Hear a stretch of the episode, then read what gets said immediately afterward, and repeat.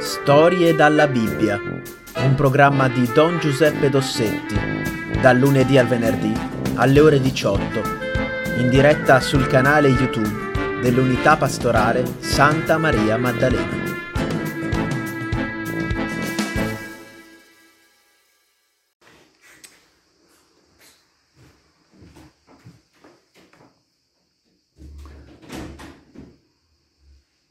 Buonasera a tutti voi, anche questa puntata viene registrata e sono molto contento di parlarvi eh, dell'argomento di stasera. Stasera eh, parliamo mh, della Madonna del Carmelo. La sua festa è il sedici di, eh, di, di questo mese, di luglio, quindi proprio oggi. Allora, eh, non so se voi avete mai sentito parlare del Carmelo. Cos'è il Carmelo? Eh?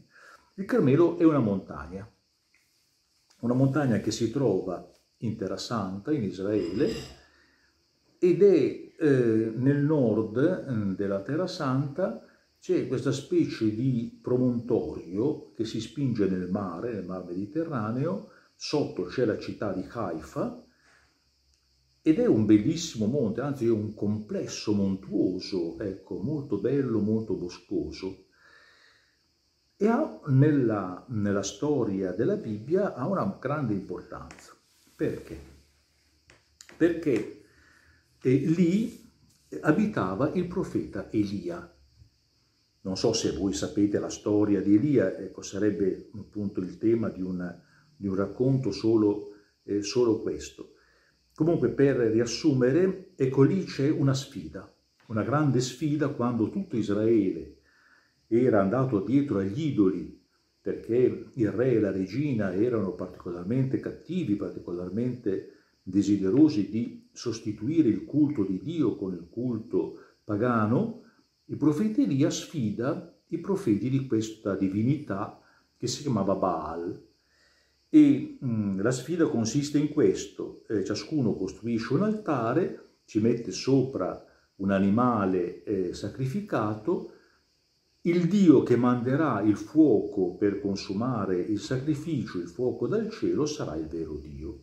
E questa sfida, ecco, chiaramente il fuoco viene mandato mh, dal cielo quando Elia prega il Signore.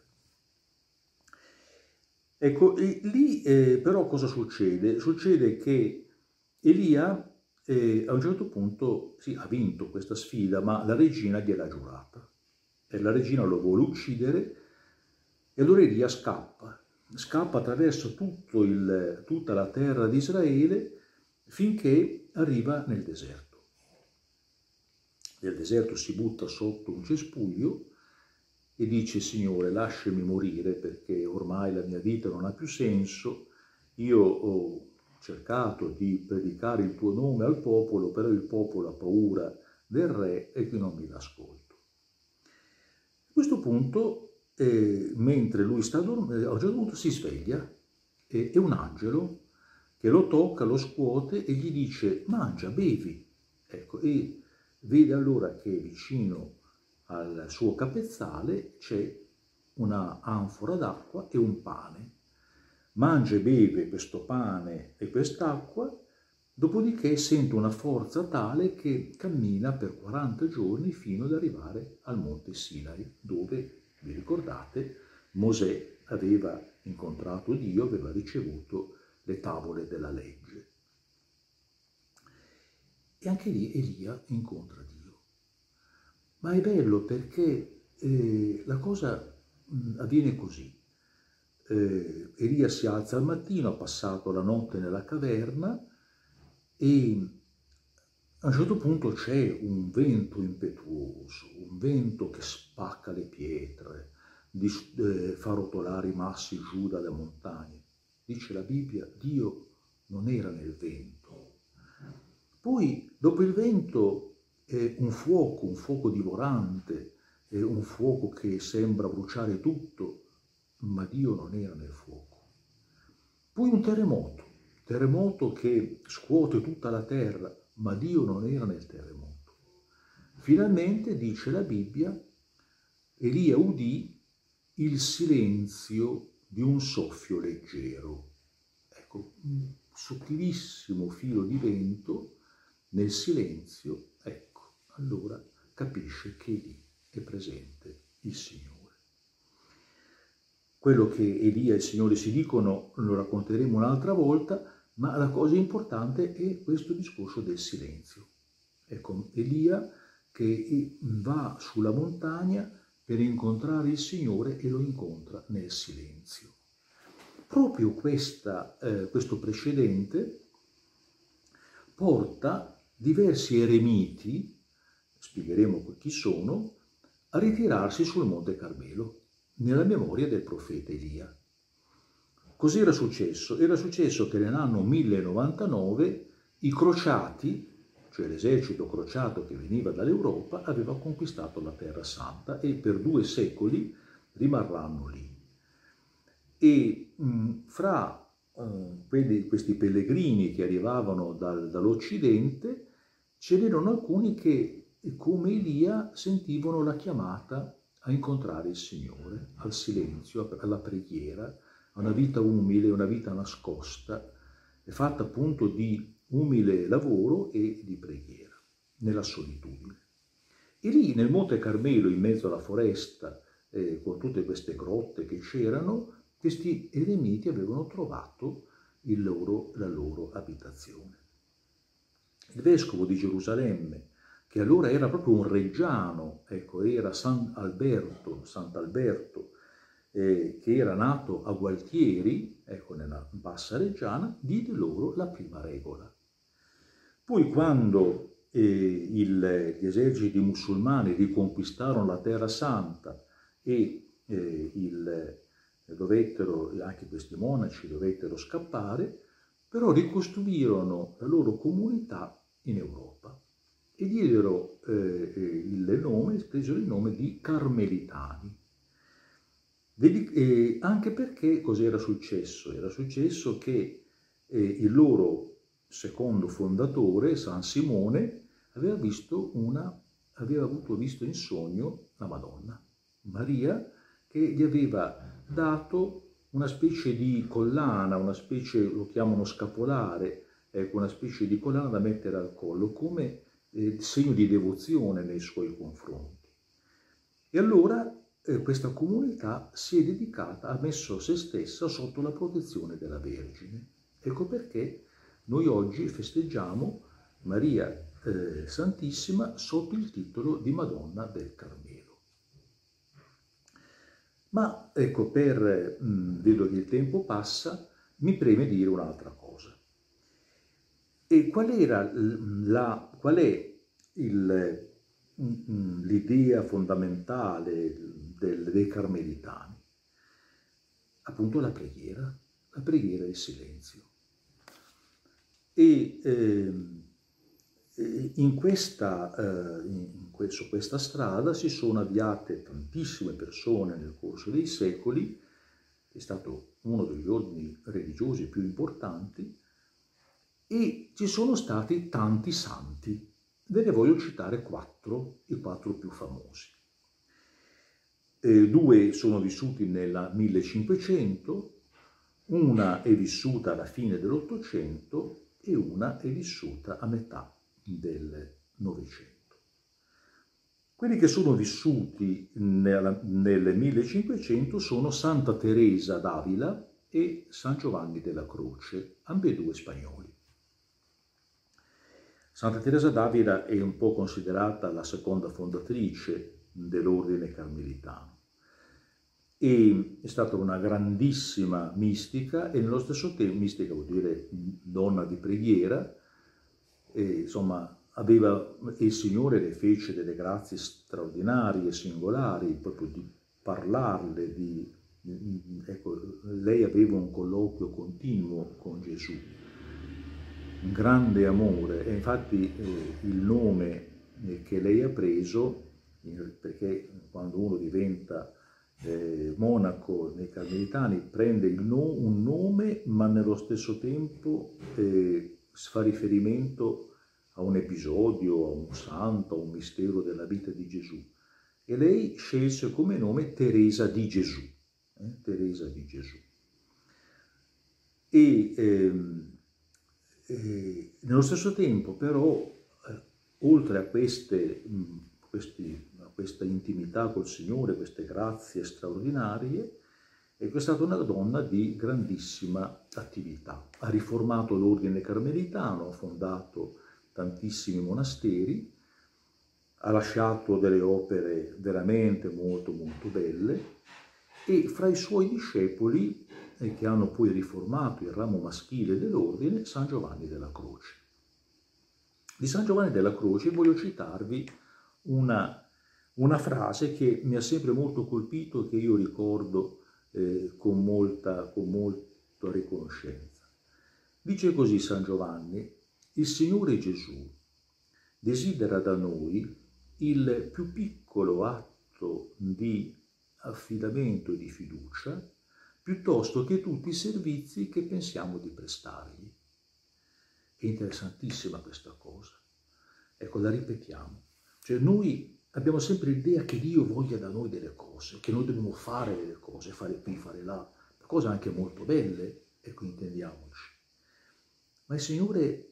sì, d'accordo, eh, è molto contento se noi aiutiamo i poveri, se noi eh, appunto eh, costruiamo una chiesa, se noi siamo, eh, organizziamo una comunità, però ecco, quella cosa che lui preferisce, tra tutte queste cose che noi possiamo fare, il minimo atto di fiducia e di affidamento.